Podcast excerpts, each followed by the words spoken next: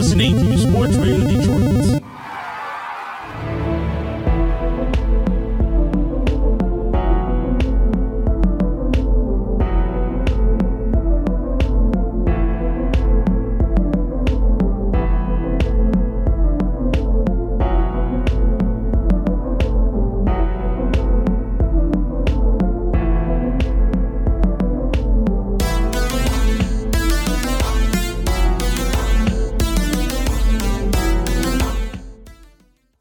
Welcome to Grave Discussions. I am your host, Barnabas. And I am your co host, Samael.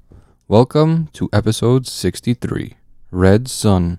hmm And for all of you nerds out there, you'll uh, probably understand the reference. There's Red Son Superman, who's like the Soviet Union Superman. Ah, so, you know, at least for, for us, he could be considered evil. So, uh, we're going to be talking about um, another evil superhero, in this case, Brightburn, in our main segment today. yes. And uh, we've got two kind of unrelated movies in uh, our usual chopping block and cult corner, of course. Before we get into all of that, however, we do have to give a shout out to Sports Radio Detroit, our gracious host. Yes, and you can find them on Twitter, Instagram, and Facebook if you just look up SRD Sports Radio Detroit. That is SRD Sports Radio Detroit, not Detroit Sports Radio. Yes, and you can also check out the website sportsradiodetroit.com for a lot of awesome articles and to listen to all the other shows as well. Now, we're just going to take a quick sponsored break before moving on. Here at Grave Discussions, we know that addiction can be scary, but it doesn't have to be. Let the Detox Helpline help you break your addiction to drugs and alcohol. Call the addiction specialist now at the Detox and Treatment Helpline 24 hours a day, 7 days a week. They're always available for you, and if you have private insurance, they specialize in finding you the right treatment. Give them a call at 1 800 213 9257. That is 800 213 9257. So, what's been going on in the world of horror, Samael? There's been a lot of stuff, but uh, there's gonna be a remake of an old Mark Wahlberg thriller called Fear, starring Amandla Stenberg. Why? I I don't know. I mean, it's kind of cool, I guess, because uh, as far as I'm aware, this movie wasn't really that out there. At least it's not so much now. I, I feel like, but it's got Marky Mark and Reese Witherspoon of all people in it from 1996, probably overshadowed by Scream. Yeah, most likely. Uh, when I searched up underrated horror movies, like this always popped up, and like the poster that I saw looked pretty badass. And then once I looked it up and saw Mark Wahlberg, I was like, no, I can't watch this. Uh, yeah, and it was apparently like a, a love story gone wrong kind of a thing because Reese Witherspoon and Mark Wahlberg's characters fall in love, and then he's, I I guess, revealed probably to be like a serial killer or something.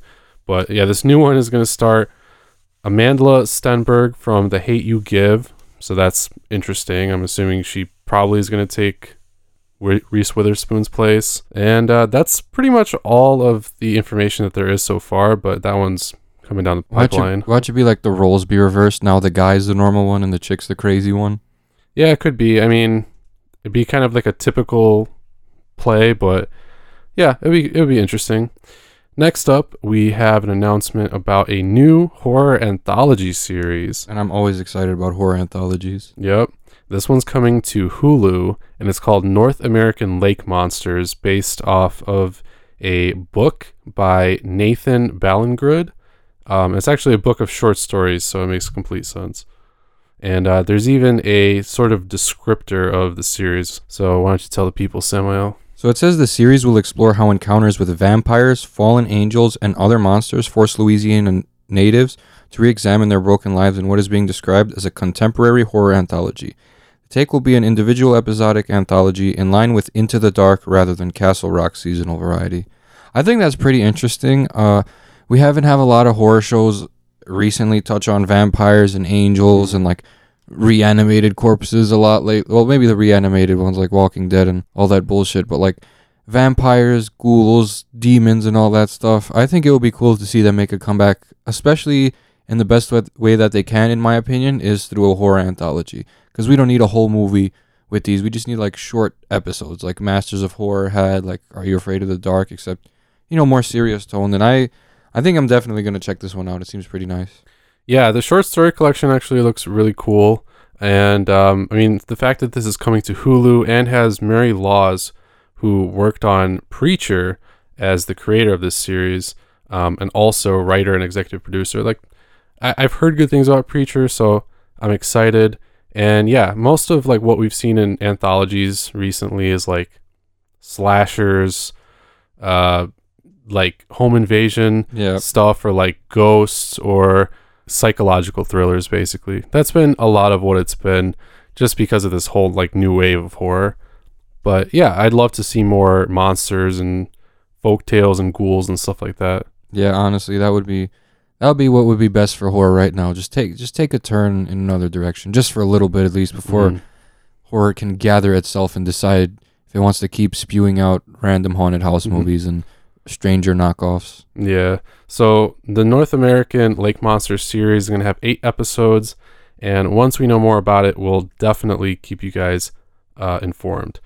And finally, I was excited about this. yeah, pretty cool uh, news article here. James Wan and Sam Raimi going to be working together to produce a movie called The Burden, which is based off of a short film, actually. You know, uh, I remember Lights Out was a short film, and then they turned it into a big movie. And honestly, I enjoyed Lights Out.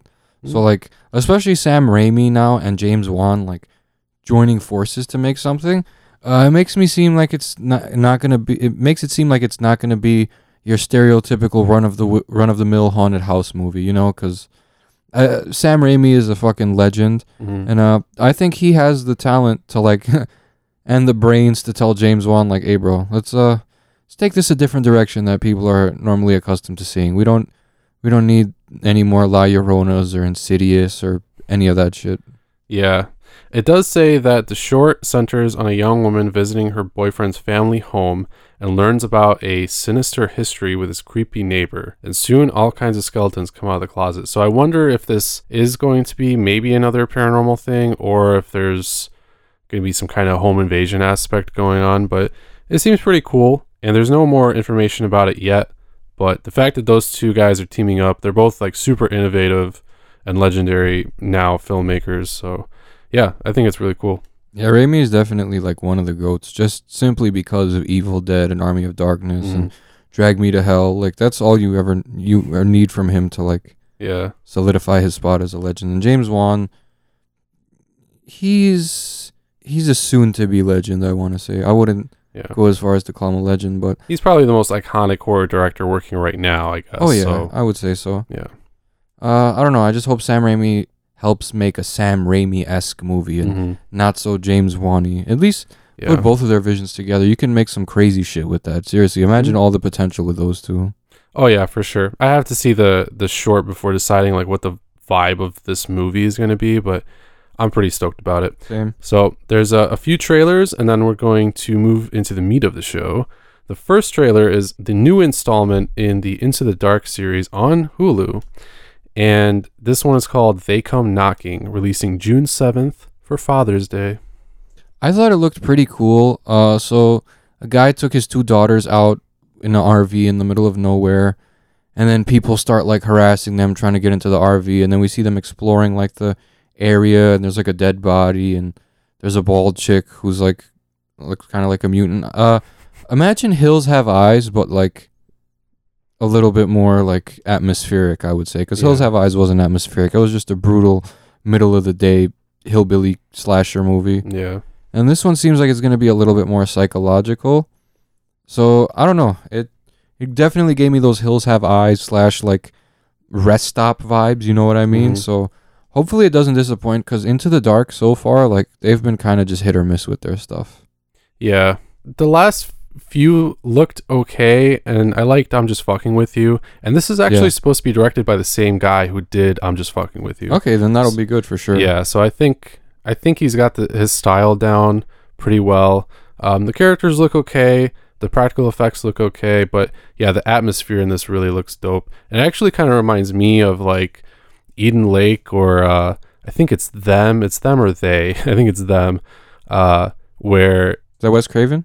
N- uh, no, it's like a foreign movie, I think. But basically, okay. it's like the kids are the killers or whatever, and they're all like wear hoodies and stuff like that. So th- it looks like that's kind of what's going on, and they come knocking as well. If you remember, like all the little kids and Oh, yeah. stuff. So it should be cool. I'm interested to see if they take it into like a supernatural direction, or if it's going to be more like Hills Have Eyes or something like that. Yeah, it's hopefully it's both. That would be cool. Yeah, That'd be that'd be a good mashup. That would be a good combination for sure. So next we got a we got a fan film for the trailer. They're releasing another Jason fan film Mhm. called Jason Rising and it's scheduled to come out in fall of 2019 and the trailer looks uh the trailer looks okay. The sound is kind of like muffled and a little off to me in like some parts. Some parts like the music comes out like a lot louder than Mhm. the actual dialogue of the characters. But uh, I like the way Jason looks. Uh, he he looks part three ish. Uh, looks like he's running again, so I enjoy that, which kind of makes it more fun because like people can actually like fight back against that type of Jason. Because against undead Jason, it was always like really just a massacre. You know, we saw what happened to Julius, and uh, I don't know. I I think it looks pretty good, especially for a fan film. They just need to fix that minor audio problem, and you got a good movie. Yeah, and we can't forget to mention that this Oh. movie does also feature the return of Pamela Voorhees. Yes. Apparently, Yeah, it looks like her zombie body. She's like half naked or whatever, and she has like tarps and shit. They're all ripped up, and Mhm. she like pulls Jason out of his like resting place or whatever the fuck wherever he was. I don't know. I don't know when this takes place. This because we, we, I guess if this was a sequel to the remake, Mhm. that would make sense. But if this takes place after like Jason X, then that means they're on Earth two and they're not at Crystal Lake. You know what I mean? yeah, because I mean, this probably can't take place after the first movie, obviously. So I, yeah, I have no idea. It might just be its kind of own thing, like retconning various movies. Yeah, it's gonna be like the Evil Dead Two version of the Friday the Thirteenth franchise. Just gonna be like a, it's probably just a retelling of like, I want to say two through four. It seems like. Yeah, kind of, because it seems like that's the sort of Jason, at Yeah. least in look. And I don't know. I mean, the fact that you know his mom comes comes back is is confusing, and then it features these two like bounty hunters or something like that as well, who are supposed to be, I guess, the protagonists. I'm not sure. It doesn't seem like it's going to be a super high body count uh, No. Jason movie, so I'm not sure if that's just because of like the the smaller production or what. But I'm curious to see if I'm wrong. I'll say that much. I hope it is because I think Jason movies should be Body count movies. yeah. So we will see. But uh, I believe you can also go to the Indiegogo of this movie and uh, donate to them. And they're still, you know, a, a bit off from uh, premiering the film, and they still need funds for various things. So if you want to support this movie, you can go do that. And the last trailer that we have is Oh for a movie based off actually a real location, Clown Motel. What really confused me about this movie is, it looks like if you've ever seen like Revenge of Bloody Bill or any of those like straight to sci-fi channel movies, Mm. That's what this one looks like it was filmed like. Like it has that like straight to TV movie vibe to it. Even the uh, it's the cinematography really, nothing else. The vibes too because like yeah. hey, a bunch of friends uh go somewhere and oh look, now we got a bunch of undead people. That always happens in the sci-fi like original movies like Revenge of Bloody Bill, Casa de los Muertos, Mhm. and like all of those movies, dude. And like I was kind of pretty put off that you told me it, it also stars uh Ari Lehman, the first Jason, and Tony Moran, Yeah. the uh, adult unmasked Michael Myers. So, uh, I guess they just enjoy horror culture and they just wanted to be part of it. Uh, Yeah. but I think it's pretty dope that they got like the first kid Jason, and they got the the adult unmasked Michael from the first one. So. Mhm. tho- that's pretty much the only positive thing about this movie. There's like midget clowns running around. I don't know what's going on in this film. Yeah. It's based off a real location in Tonopah, Nevada. And it's the Clown Motel, and you can really go there. And I don't know if there are actually clowns there, but there were clowns there. Something happened with clowns there. But uh, th- this movie is supposed to be about uh, a group of people who go there, and yeah, I guess clowns attack them. And the weird thing is that Tony Moran and Ari Lehman are are clowns, and they're in like full clown makeup and costumes, so you can like not even tell that it's them. Yeah. I don't know. I, I don't even think they've really been doing a lot of movies and stuff, so they probably came kind of cheap. Although, if I was the first Michael Myers, I'd be like, I need at least six figures. Yeah. So I, I I don't know. I don't think they could have done that with this kind of budget. But yeah, it looks kind of bad. But it is actually coming out straight to DVD, and uh, I don't even know. It might not even be out on Blu-ray.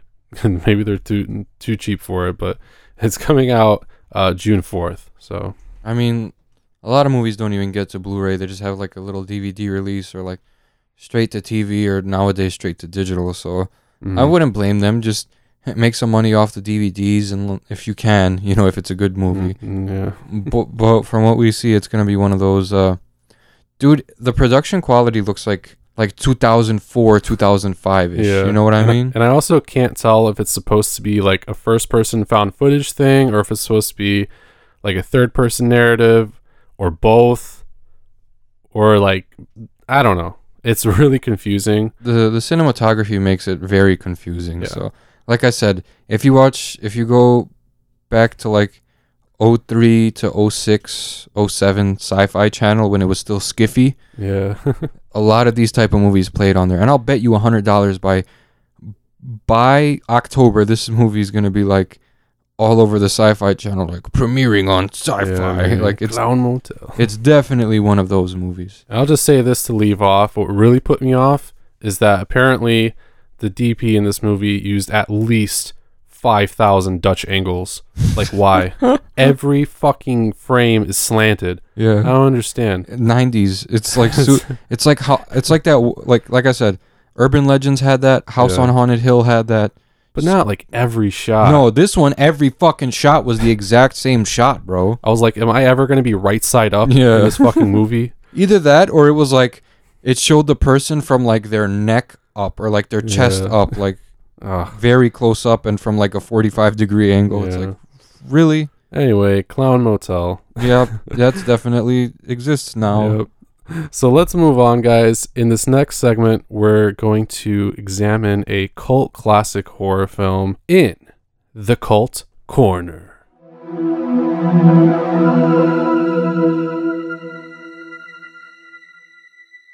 And in this week's Cult Corner, we have Brain Damage. Dun dun dun. This is one that I really wanted to pick up from Arrow Video and like own it, Mm-hmm. but then you let me know that it's on Shudder, so I was just like, "Oh, well, let me see if I like it first. And uh, after watching it, I, I'll say like, if I ever want to watch it again, I'll just stream it somewhere. Yeah, it's it's pretty hard to swallow, no pun intended. Oh, don't! Why did you do that? Oh man, yeah, there's a crazy blowjob death scene in this movie, folks. Okay, that's really all you have to know. And if that doesn't pique your interest to watch it, Then Then you're probably know. normal, you probably are normal, yeah. But if, unlike us. if you're a freak like us, then you're probably immediately interested if you've never seen this movie. Oh Uh, yeah. And this is definitely a cult movie from the same guy who did Basket Case, only I think like six years earlier, Frank Henenlotter. And this was his second movie. And uh, boy, was it even weirder than Basket Case, honestly. It's funny. You even get a scene from Belial and in the basket and his brother. They Yeah. show up in one scene with with the dude. I forget his name. Brian. Brian. That's it. Yep. Yep. They see Brian on the sub on a train, and then Brian kills his girlfriend, yeah. unbeknownst to him. Right. So the whole plot of this movie essentially is that Brian becomes uh, infected by this weird, ancient, I don't know, alien parasite whose name is Elmer. A Y L M E R. Aylmer. Elmer. Even in the Shudder description, it says Elmer, and I guess there's like a running gag with his name. But yeah, it's it's this weird little thing that's kind of shaped like a like a little it's like a little sperm, Like but like an elongated light bulb is the best Yeah. way to describe it. kind of poopy looking. Yeah, it looks like a turd, a purple turd. Yeah, like if Mr. Hanky was purple and blue and had like some weird like fucking I don't know what is that like a it's not like a stinger no, it's like a kind of like a needle almost. like a like a s- imagine like split a snake tongue in four and take one of one fourth of it. That's what that Okay, is. That's a very specific That's and very weird example. specific. Yes, it is. But yeah, essentially, it's just like it's basically a needle that comes out of him and it squirts his juice Into your brain. it, yeah. and it gives you like a LSD like trip, as we saw from Brian when he was running around the junkyard giggling at cars. Yeah, because he thought that he saw lights in them or something like that. Yeah, I don't fucking know. Yeah, so it's essentially a drug produced by this thing. And his whole thing is that he, he kind of forces you to do his bidding in order to get his juice more. And he really likes brains. So that's kind of where the horror elements come in. He starts going after people for their brains. Yeah, and uh, what I really liked about this movie was like every scene where Brian was like indoors, or even his like brother was indoors and his girlfriend, like they had that classic '80s like blue lighting, Mm-hmm. and like it was a dark movie with a pretty.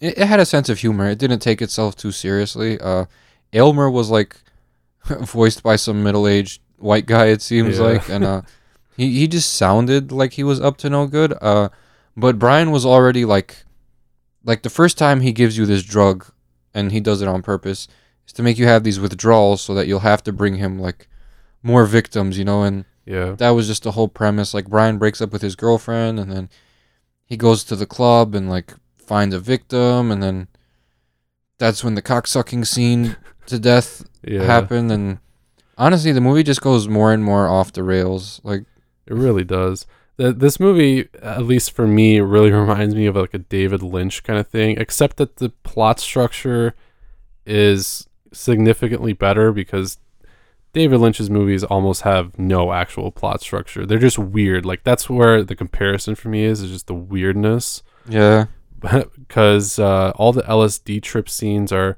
very colorful and vibrant and cool. I mean, some of the CGI is like really bad. I, I didn't mind it though. Yeah, it kind of gives it almost this charm because you can tell that the movie is super low budget. oh yeah, So, but I mean, some of the stuff was good. I mean, the the animatronics I'm assuming that they did for Elmer was was pretty good. seemed like a little puppet, like Yeah. like the crypt keeper. Looked like the crypt keeper's dick. Like that's what he was. yeah. They did some kind of similar looking stuff on I think it was like Night of the Creeps or something because I I believe in that movie uh there's these little like things running around the ground and you can like see if you pause it well enough uh you can see like the wires. That's one of those cool little Easter eggs. But this kind of looked like it almost had the same thing going on. But I I think it was done pretty well for for what it was, you know. I think so too. And uh, like I said, I like the mood of it. Mm-hmm. I, I like the LSD like trips that Brian was having, and uh, Aylmer was pretty badass up until like up until the end where he got thwarted, which Mm-hmm. I didn't understand why he ha- like at the expense of Brian he had to be thwarted. Like, I mean, I guess Brian would have like died anyway since Yeah. he would have died from the withdrawal from the drugs. So Yeah, because I mean, the, the whole thing behind this movie, I mean, one of the biggest themes was drug addiction and withdrawal and everything like that. And I mean, leads to suicide, I'm sure, more often than not. yeah, So I think that that was definitely represented here. There was a lot of uh, sexual thematic representation as well through like the blowjob scene and even even the kind of side plot of Brian's girlfriend and his like brother hooking up. that was kind of was kinda slimy. fucked up. Yeah, I know, right? You It's were like- gone for two days. Uh, I can't wait for you forever. Yeah. You So- fucking skank. Like, Sorry, brother, you're being a little weird, so I'm just gonna sleep with your girlfriend. And they live together too, apparently, which is I don't know, for kind of odd, but it's a weird movie, so I guess the characters aren't really supposed to be very like pure and just and everything, you know. his brother got to live though, right? Yeah, I believe so. Yeah, I don't think they died or anything. Well, I mean, his girlfriend did, but yeah, pretty sure his brother. Right after we saw Belial and his brother on the bus. Yeah, Dude, I was like freaking out when I saw the basket. I was like, what? What? yeah. What? I didn't like recognize the actor at first because I've only seen the first basket case. So have I. But I saw the I saw the basket. And I was knew like, right "Oh, away. shit." Yeah. Yeah. And and the fact that they looked kind of freaked out by Brian tells me that they probably knew something was up. I think you know? Belial was like giving his brother that telepathy, and he's mm-hmm. like, Yo, did you just see that thing that came out of his mouth? Let's get the fuck out of here. Yeah. I may be a monster, but I'm not a fucking alien. Let's get out of here before he eats my brain. Like, Yeah, they even had this whole big scene of exposition where that old guy was describing how old Elmer is and and all this weird shit. It was just kind of like some cool, you know, backstory without actually giving us a flashback and everything. I don't know if it was totally necessary. it was very explicit exposition. It was like, Yeah. he is this, this, this, and it's like, thank you, movie. like, Yeah, we really needed to know that. like, we already knew what was. Mhm. Well, that it could be a dog. Like no one was sitting there thinking that shit. No, not at all. So I mean, it, you know, the whole background of him was was fine. I don't know if it was necessary. The characters themselves weren't that important. It was more about like the messages the movie was trying to portray. Yeah, You know, in conjunction with all the crazy weird vis- visuals. So I totally got that. Um, you know, I don't know if that is ultimately like a central point in this movie because just like the deaths or like the kills themselves and all the trippy visuals, I think is probably what makes a lot of people like this movie. But- yeah. For me, it was the premise. I mean, Yeah. alien brain eater will give you drugs, and if you don't get the drugs, you die, Mm. and you gotta keep bringing him victims. Like that, just that you can tell it's not gonna end well because movies like that never end well. Yeah. This is this is one of the first no hope movies. Kind of, yeah. And I mean, it was a relatively simple plot too. I mean, it's it's out there, but you know, it's not like the most complex plot ever because ultimately it kind of almost just evolves to like a slasher yeah, sort of where he's just going around killing people. But um I mean, there's still like some some important messages in this movie and important themes portrayed and even though the plot is pretty simple, it does a pretty good job of moving along and and kind of giving you everything that you want out of the story. And I think it reaches like a pretty satisfying conclusion. It's sad, but but it's just it's how it would pan out. You know what I mean? There's Mhm. no like fairy tale ending or any of that nonsense. It's just like, well, here's what happens when you get too far into drug abuse and hmm essentially, yeah. So much different from like Basket Case, kind of in that aspect. But this was a cool movie. I can definitely understand why it was cult. It was my first time watching it as well. Uh, just like the other day. And I, I I totally get it. It's cool. I might revisit it at some point. I don't know if it's one I like necessarily want to rewatch soon, but No, I, I need some time. yeah, At least until like the fall. You know what I mean? yeah, because it's it's not quite like a fun horror movie. I would say It's fucked up. Like it's just sad. it, it it's definitely crazy. I mean, I was I was laughing at, at some parts, you know, but Oh yeah, for sure. but uh yeah, like I said, kind of hard to swallow. So so that's uh, brain damage, guys. If you haven't seen it, I mean, we definitely recommend that you watch it at least one time just to experience the craziness. It's not like super gory or anything. the bathroom scene with the bathroom stall Oh yeah, the shower. yeah. That one was probably the goriest thing. Mhm. O- other than the ending where that big bump was coming out of Brian's head and Mhm. he had to blow his brains out. Yes. Yeah, definitely go check it out, guys. It is on Shudder right now, and it's the uh, unrated edition apparently, because uh, supposedly when the movie first came out in theaters and the original home video release, stuff like the the blowjob death scene and some of the other gruesome scenes were cut, so you can watch Brain Damage in all of its gory extremity right now. Yep, that's on Shudder. Or if you want to go the extra mile and look at documentary footage and like interviews, you could just get the Arrow video release of the Blu-ray, which is a lot of collectors like to do that. Uh, Mhm. this is one of the Arrow movies that I'm gonna just skip out on for now Fair enough. because I feel like it's too much. Yeah, definitely.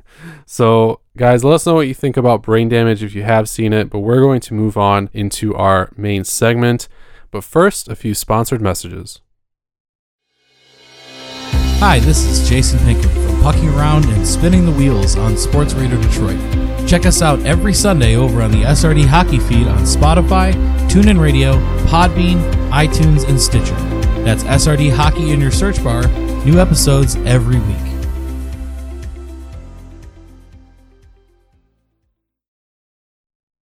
Hey, Samael. hey Barnabas, what's up? Oh, not much. Have you ever written a book? No, but I've written a musical. Oh, Well, you can become a published author with Dorrance Publishing, the nation's oldest publishing services company. Aha, I hear countless authors have trusted Dorrance for nearly 100 years to bring their books to the market. Their professional team will edit your text, design your book pages, and create an appealing, eye catching custom cover. Plus, their authors benefit from a custom book promotion marketing campaign that makes your book available where people buy books. So, make this free call right now to claim your free author's guide to publishing. Do not wait another day. Take one step closer to realizing your dream of becoming a published author. And seeing your name in print. Aha!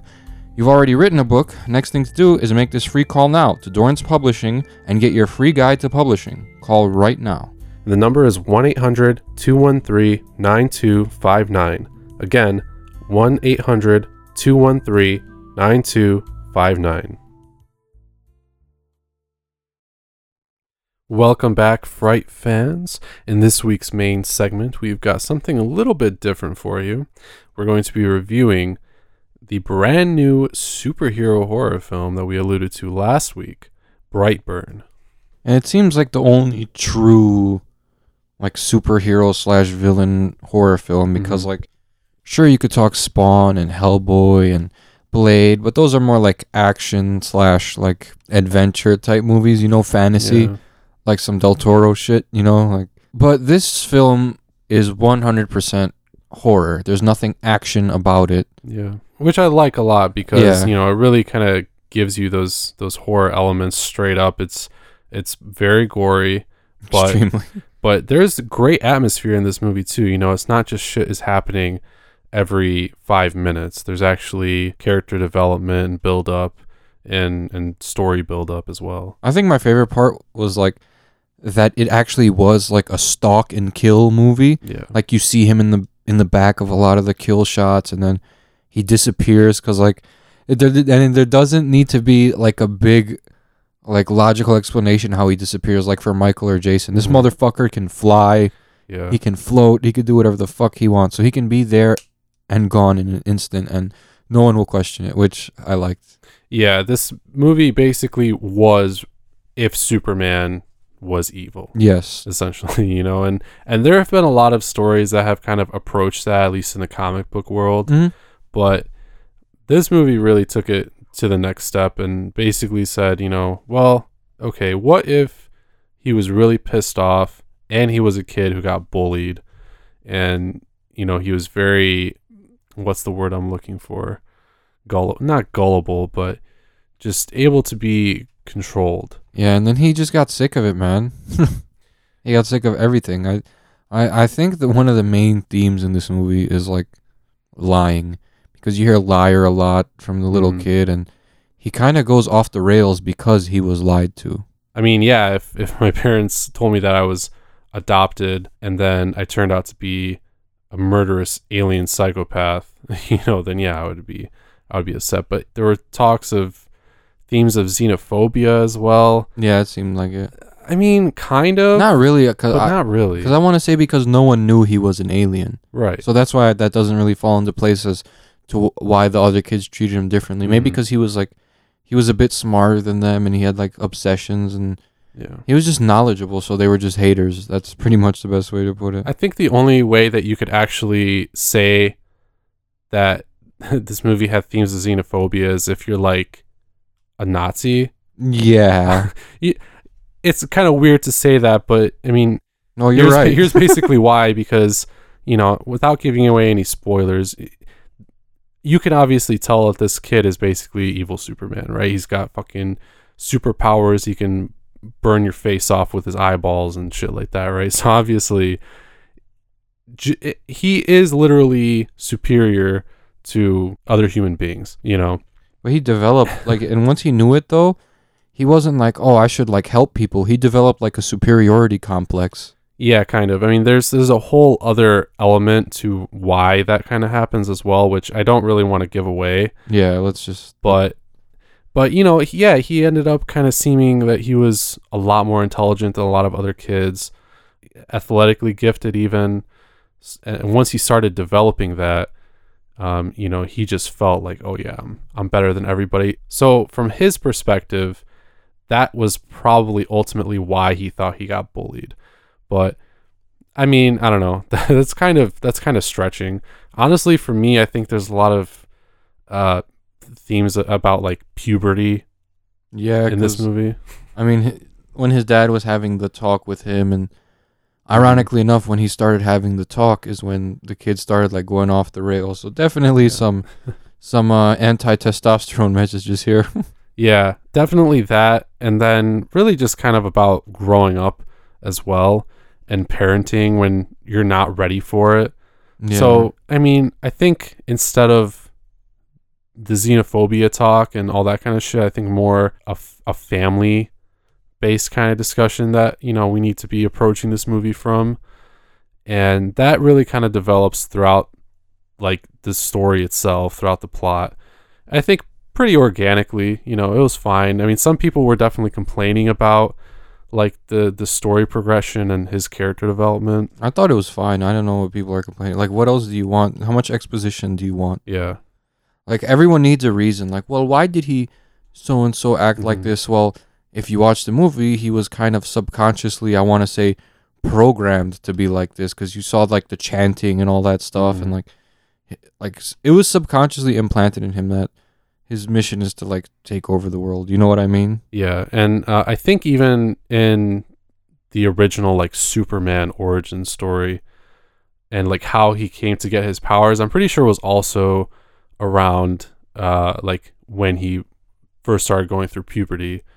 You know, correct me if I'm wrong, but I think that there is something to that. So it makes total sense. I mean, your body, yeah, starts going through all these changes, and for aliens, I guess it's developing the ability to fly and punch fucking trains and shit Yeah. or, you know, I don't know, but so that's a whole thing. So yeah, the, the family aspect in this movie, I think, was portrayed pretty well. His character development, I think, was also actually portrayed pretty well. I agree, um, especially because of that one element that we kind of talked about that we couldn't mention specifically. May feel like kind of a, a cheap convenient thing to some people. I don't really think so because I think it falls in line pretty well with like the Superman story. I think if it wasn't that, it would have been some other like over the top like Mm-hmm. thing, and there would be like even more exposition. So I'm fine with the way it was. Honestly, Mm-hmm. I, I wouldn't want to add so much more to it that like the story just seems like so fucking diluted. Like that always ruins it. Like I don't Yeah. know. At least for me. yeah, and think about it this way. I mean, it doesn't have to be super complex either, Exactly. especially given like who he is.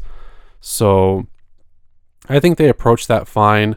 Um, as far as like the horror elements, this, this is definitely a horror movie.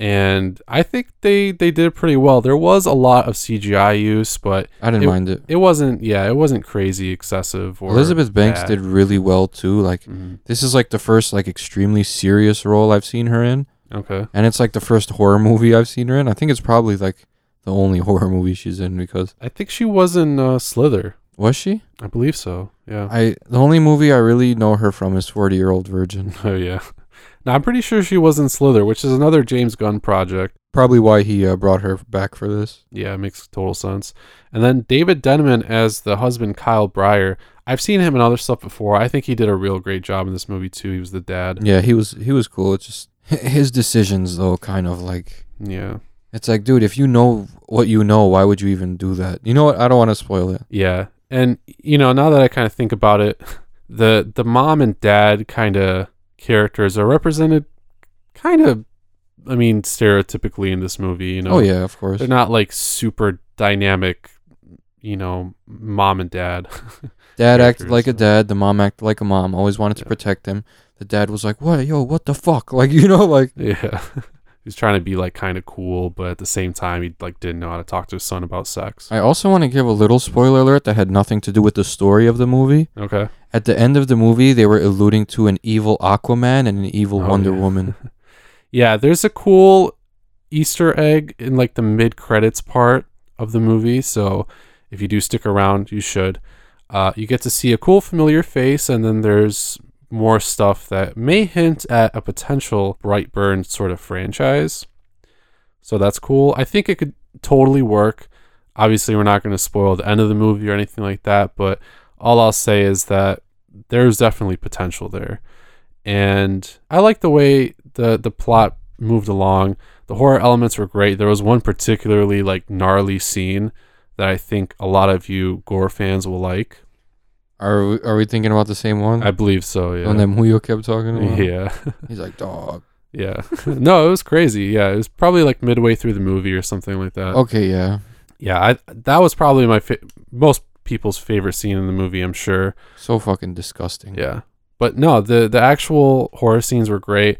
Like you said with the stalk and kill, I thought that was actually done super well. I did too. especially because you know, I mean, with his powers and everything, he could have easily just probably went through everybody in the town and fucked them up. But instead, you know, they, they chose to uh, kind of have these these stalker, almost Michael esque sort of was, yeah. moments, and Definitely. They use the darkness very well, in my opinion. So overall, the cinematography and and the lighting and everything in this movie was great. You know, I had absolutely no problems with it. I think they did it effectively, and they also used the daytime scenes pretty effectively. But it was definitely strongest at night Oh yeah. in this movie, which was good. So, Especially once he found his getup. yeah, exactly. Which it did. I won't say anything, but I liked I liked the outfit. I will say that much. I, I know a lot of people were complaining about the mask and stuff. And honestly, I like the mask. I don't know if it's going to become as iconic as I think James Gunn said he he thought it was going to be. But it could be. I mean, I think the potential is there, especially if they release another like really strong movie or two in the in the series, you know. I think so. I think they should like I think they should just sulk in this movie now, like just enjoy like what the horror fans are saying about it and like Mhm. now like give it 2 3 years until we get a sequel because this is this is a really really different horror movie. I've never seen anything like this ever, yeah. and I know you can probably say the same thing. Oh yeah. We've never seen anything like this. It's definitely the first of its kind. So I don't want everyone to jump on that train and just ruin it. You know what I mean? hmm Because honestly now if there's even like like Friday had and Halloween, like if we get that slew of superhero or supervillain horror imitators now, Yeah. I think that's gonna really take away from the sequel of this movie. So I'm begging uh those companies that make movies like uh 11 11 11 Oh, ripoffs. God. Like the, the dudes who made basically, hey, you guys who made the silence, or Mhm. you that one guy that used to work for uh what was that fucking company that that copies movies and like Oh, Asylum. And yeah, Asylum, stay away like from this genre, please. We don't need you making a fucking your own version of this movie because then Yeah. we're not gonna enjoy a sequel to this movie. I think it was perfect the way it was the way it was presented to us. Uh if you want to be nitpicky, you can nitpick at a few things at this movie, sure. You could do that with every movie. Yeah. But it was seriously a breath of fresh air. Mhm. And so far one of the better horror movies of twenty nineteen, I wanna say. So Yeah, I think there were actually a lot of really cool parts with like his uh, kind of sigil or whatever. The costume I think was cool. The horror elements were great. Yeah, some of the writing, you know, maybe kind of felt a little contrived, but I mean, for what this movie was, I think it was it was totally fine I think so. and acceptable. You know, it wasn't like the greatest horror movie ever. It wasn't the best thing ever. There were some parts of this movie that yeah felt kind of typical, but yeah, I thought it was super different. I definitely have not seen anything like this before. To note, like the movie actually only made like 18 million or something in the box office over the weekend, which is rough because you've got like Godzilla coming out, you had John Wick 3 come out. Yeah. The I mean, movies have been just slammed with good popular shit, so it, it was kind of a tough time for this movie to come out. It's okay. You'll still have the Blu-ray release and the DVD Oh yeah. and the digital rentals and the digital streaming, hmm and that's where everything is really nowadays. Like, that's why I'm collecting physical media now because pretty soon it's gonna be just like VHS tapes. Yeah, for E- sure. Even with 4K coming out, we're gonna have digital 4K movies able for able to be downloaded. You know, you could just buy a code and then Mhm. download it straight to your TV or your Xbox or whatever the fuck you use. Yeah. So, I mean, I, I do think that a lot of people will end up buying this one. It may even become a cult movie. It's obviously too early to tell, but super different. I think at least in that, at least for that reason, it's going to be pretty popular, you know, in the years to come. But um, yeah, I also hope we don't see much. I mean, considering what the movie made, we may not see a sequel at all, but I think we'll at least see some like spin offs You know, I, hopefully I we think get, the uh, fans will clamor for it. Hopefully, we get evil Wonder Woman or evil Aquaman. That would be super cool, yeah. So um, that's all I have to say about Brightburn, guys. Definitely way different. If you haven't seen it yet, I recommend you go check it out uh, while it's in theaters. It's definitely a great like Saturday night movie. I think. Yeah, and for it's sure. a good theater experience too. It is, yeah. Like the really loud, like fucking booming speakers really, really enhance the atmosphere and like the, just the foreboding of the entire movie. Like I just, I, I like the like the little foreboding like raw and like Yeah. all the chanting and stuff. So, very eerie movie, very atmospheric, very gory, and very different. yeah, and uh, I think this next movie that we have coming up is also pretty different. Yes. and we're going to be talking about it in our final segment where we examine a new streaming horror film in The Chopping Block.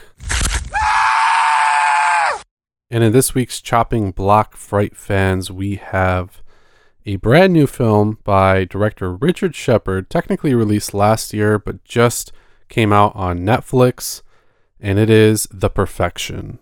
Oh, really? This was last year. Technically a 2018 film, but I mean, pretty much released widely this year, so. Yeah, because I've never even Yeah. heard of it until uh, started scrolling through those horror groups on Facebook, mhm. and then someone went, "Have you seen The Perfection on Netflix?" Yeah, I think it was out in like festivals and stuff, and it was actually really well received on the festival circuit. I can see why. Yes. Um, this is what I would call a psychological thriller slash horror film. I was gonna say psychological thriller. Yeah. Yeah. Um, definitely has those vibes considering all the imagery and, and the plot. But as you could probably tell if you've seen the trailers and everything, this movie focuses on these two cellists. So there's a lot of uh, themes about like music in this movie. And there's a lot of themes about like corporate corruption and like Mhm. all the really like I wanna I hate I don't like using this term, but like the toxic masculine themes Yeah. that like take place behind these the scenes of these corporations and heavy messages on sexual assault and abuse and all that Mhm. stuff and and like sexual conditioning and brainwashing and stuff like that. Yeah. So I don't want to say too much more on those subjects, Yeah, honestly, leave it because it, it's it's gonna give away what happens. Uh, the the baseline like premise is that this one uh cellist who formerly was like one of the best in the world under the tutelage of uh this one like very renowned uh cello instructor uh, portrayed by Steven Weber, who I'm glad to see in a movie again. Yeah. because I like that guy. I think he's a great actor. I don't even remember the last movie I saw him in. Yeah, I, I can't even think about it, but he's he's been in a bunch of stuff. Allison Williams from Get Out fame, playing Charlotte, the the former world renowned cellist, and she comes back and realizes that she's been basically replaced by a new girl, Lizzie, portrayed by Logan Browning. And they enter kind of this weird relationship. And to really give anything else away would, I think, be doing too much. If you've seen the trailer, you know that Lizzie ends up going through some shit. She basically thinks that she's sick. And that's kind of where the movie sort of takes off. But then it goes off on another tangent, so Yeah, it's pretty crazy. Honestly, every act of this movie feels like its own kind of thing, it and it was, yeah. which to me is is kind of a criticism because I can see how every act kind of flows into the other and meshes together, but there's those, still those like weird intermediary scenes where there's those like flashbacks. So I won't say too much about those, but Yeah. you know what I'm talking about. when it started rewinding. Yeah, it, basically in order to create a twist. Honestly, for me, that could have been a little tighter. I don't know if they needed all that stuff. I think if they had written like just an organically flowing story, I think it would have been better. I think the third act didn't really match the intensity of the rest of the movie, No. at least to me. And apparently, to a lot of people, uh, they, they've had the same kind of criticism. But initially, I think what it did was awesome Yeah. and the production quality for this uh, movie was actually very very good I think it was too, and it. Uh, I would classify this, even though it was like a psychological thriller. It also fell under like the experimental, you know, avant-garde horror, yeah like because just because of like how different like each scene was. You know, they were spaced out explicitly through numbers, just like Mhm. Antichrist was, and it really had that like tiny spoiler. It won't spoil anything. Once you see the tattoos, hmm you're like, oh fuck, what's going on? Yeah, it seemed like some cultist shit was going on, but no, it gets it gets even worse than that. Honestly, even though sh- shit like that, I guess probably does happen in cults. Yeah, I will say, honestly, for me, the kind of big reveal in that third act of like what's really kind of going on. I wasn't surprised. I wasn't surprised, but it also didn't do it for me. I was kind of let down. I thought it was going to be something hard to say, but even more fucked up. You know, just the way that the movie was going, or at least I thought it was just going to be a little bit more action packed uh, in that third part, because kind of in the, like the middle of the film, you probably know what scene I'm talking about. Once everything is like going down, I thought it was just going to keep that momentum yeah, and kind of turn into almost a different type of movie.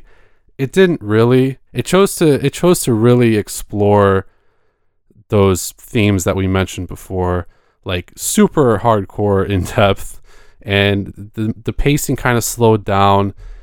the The characters became like very ambiguous, so that that wasn't my favorite. But actually, I think the beginning of the movie is one of my favorite parts. Just like the the cinematography, the use of color in like the beginning of the film was awesome. I wish that they had kind of kept that going throughout the rest of the movie. They sort of did at the end, but I if I feel like Yeah. the more the movie got unraveled, the less colorful and the more dark it got. yeah, Not only in like lighting and you know color, but in like concepts too. Like it kind of once the once the unveiling came, it was just like ah, that's what this is about. Is there anything else?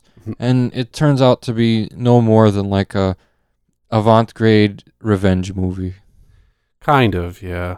I, the the psychological elements were okay. I don't really think that they capitalized on what they were trying to do at all. Honestly, you know, The ending though, when like when shit started like really going crazy, like Mhm. after like uh one had survived. After that, like I thought there would be more action. It was just kind of like camera up to someone's face, swing the knife, Mhm. fall, beeping noise, get up, get up, stab, stab, and then it was just like, oh, it's over. Yeah. Essentially like the last half of the movie like moved on from the crazy psychological colorful shit kind of, you know, in your head sort of almost acid trippy kind of stuff into like all right, now we're going to teach the lesson and that's that's sort of it. So, I wish honestly I liked this movie, but I kind of wish that like the focus was more consistent throughout it. Yeah, because it seemed like they were trying to throw you through a loop rather than like explain Mhm. like just through like the movie and not like through exposition.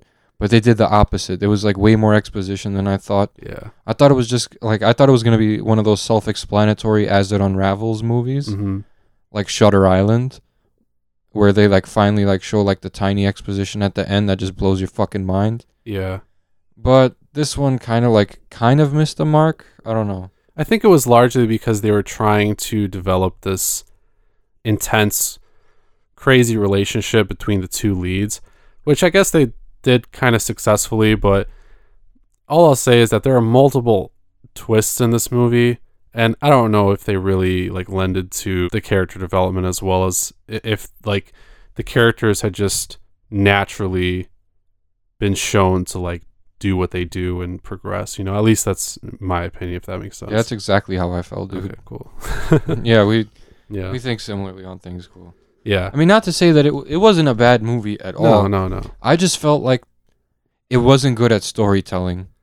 Yeah, especially of. kind of like okay movies like antichrist when they have like the explicitly like numbered scenes and they tell you Mhm. like this is this this is that at least that one was a little bit more obscure and you had to figure out for yourself why like each segment was titled that Mhm. it wasn't like explicit at all there was no exposition in antichrist No. this movie was just like this movie did its exposition with flashbacks and talking rather Yeah. than like having you figure it out like possession or antichrist and stuff like that Yeah, because th- those movies honestly were far looser, just in general, you know, Oh, yeah. plot, characters, dialogue, everything. It was it was really largely up to how you perceived what was happening on screen. The perfection definitely had that kind of standard structure. It was just you know segmented Yeah. and they tried to connect all these segments together. I mean, in the grand scope of things, like as far as what happened in the story, it was totally cool. It was fine, you know, I accepted it. I was still intrigued by what was happening. I, I was always looking forward to figuring out exactly what the fuck was going on. And I wasn't quite expecting the story to go the way that it went. So I liked that. Like I mentioned before, the cinematography and the colors when they were you know, vi- like vibrant and done well. I think all of that was great. the The acting was great. Yeah, I have no Yeah. qualms with the acting really. You know, Allison Williams is awesome again. I re- just, I just wish there was more like, at least symbolism rather than like explicit dialogue Yeah. explaining stuff. Like, like we saw in Possession, where like, where uh, Sam Neill's wife lost her faith. She Mhm. was like going crazy in that subway, puking out shit, and like she had she was Yeah. bleeding from her ears and screaming, and that was a representation of her faith being lost. And in this movie, like, there was no representation of like escaping like that brainwashed state you were in or Mhm. really anything. It was more like, "Hey, thanks for the helping me see." Like, you know, Yeah, it was kind of like if you're trying, almost forced. like if it's trying to be psychological or even like experimental horror, like which it really, really hinted that it was with like the whole numbered scenes and like Mhm. the, like the fucking, especially just the themes of this, like abuse and brainwashing. You think there would be less exposition and more like symbolism and imagery Mhm. and stuff like that, but there really, there really wasn't. It was just a very explicit movie. Yeah, it was trying to be very human. I feel like almost in the face of like all this psychological shit it was trying to portray, which I guess it makes sense kind of then why it's laid out the way it's laid out. But yeah, I don't know. I kind of wish it was it connected a little better. I That's think really so. It was just too explicit for me to be psychological. yeah. That kind of took away from the psychological aspect. You know what I mean? Because like, Mm. look at Jacob's ladder. Oh yeah. No exposition as to why shit was going on Mhm. until the very end. Just with one scene, him laying in that bed, and they're like, "Yep, he's gone." Like, and you're like, "Oh, he was having." You know, he's in a coma and he's seeing his like last few dreams before he dies, and like Yeah. this was like, "Yo, we're gonna explain it." You know how? All right, rewind it and explain it, Jim. Yeah. Like, Yeah, no, this movie is definitely made for like a 2018, 2019 audience, I feel like. Uh, you know, but but with all of that said, overall, I thought it was good. oh yeah, it was a good movie. It's just Yeah. that, like I said, what it tried to explain and how it delivered it, really kind of like lessened how powerful it was to me. Yeah. And um, you know, there's been a lot of talk too. I just want to get this out of the way of like, you know, people passing out or puking or something like that because of graphic violence. I honestly, I don't think it was that bad. I think there's been a lot worse. Oh yeah, out there. Uh, some of the stuff was kind of shocking, sure, but if you've seen anything like Audition or any kind of crazy shit like that, you've you've seen worse than this movie. I just wanted to put that out there. if you've seen the Evil Dead remake, you've already seen way worse than this. yeah, I think, And so. that was on Netflix a while ago. yeah, I think so too. So yeah, ultimately, I do not chop this movie. I do think uh, it's actually a good watch. Just take some of those elements we talked about with sort of a grain of salt. If you have a different interpretation, definitely let us know what you think about it. You can reach out to us on Facebook and Instagram at Grave Discussions and on Twitter at GraveDiscSRD. And you can also check out our website, gravediscussions.net. Yes, yes. Tune in next week where we dance with wolves on episode 64 of Grave Discussions.